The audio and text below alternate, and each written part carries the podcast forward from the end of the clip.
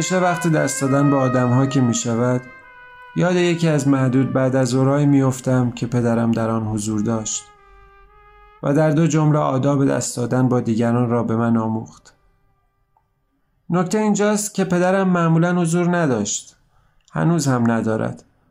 به طوری که به مرور زمان همه دوستان و آشنایان و حتی غریبه ها غیاب او را به جای حضورش پذیرفتند.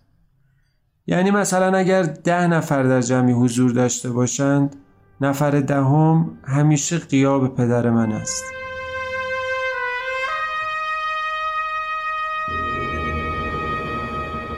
مثل یک صندلی خالی سرد و سنگین و خالی که نمی شود روی آن نشست نمی شود جمعش کرد ولی هر بار حتما باید آن را به موقعیت بعدی منتقل کرد مسئولیت انتقال این صندلی از موقعیتی به موقعیت دیگر به عهده من است.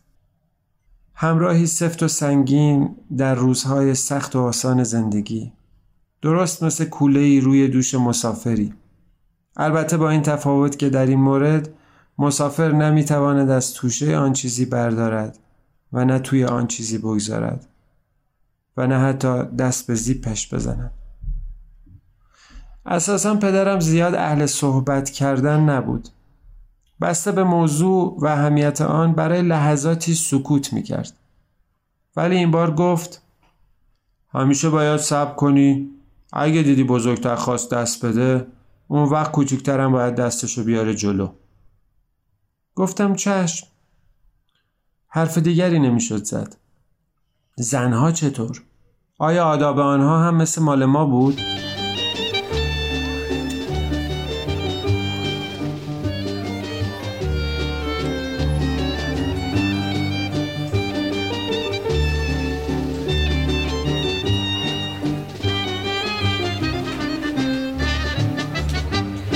توی فیلمها دیده بودم مردها دست زنها را میبوسند. آیا آن هم به بزرگتری کوچکتری رب داشت؟ لبها چطور؟ مشتاق بودم آدابش را خوب بیاموزم.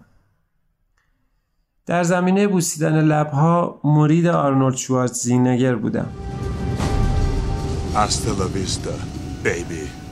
مردی مسلط که با شدت و حدتی مثال زدنی آداب را به جا می آورد.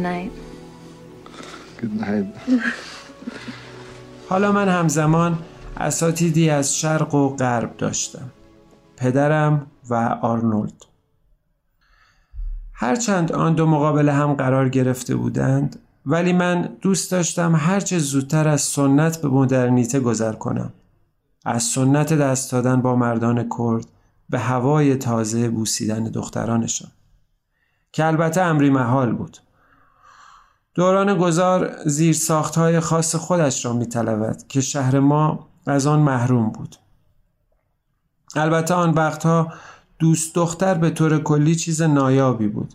گیاهی شفابخش که شنیده بودم فقط در خاک تهران ممکن است بروید. سالها بعد بالاخره لحظه موعود برای من فرا رسید.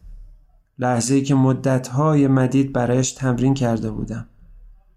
توی اتاقم ساعتها جلوی آینه می استادم و اتود می زدم. سبک های مختلف قافلگیری، توافقی، آرام، وحشی، ترکیبی و غیره. یک قدم جلو آمد. توی صورتش صورت خودم را می دیدم و توی چشمهایش چشمهای خودم را. پدرم و آرنولد هم بودند. به ترتیب روی شانه راست و چپم نشسته بودند. پرسید حالت خوبه؟ I have but one heart. This heart I bring I have but one heart To share with you.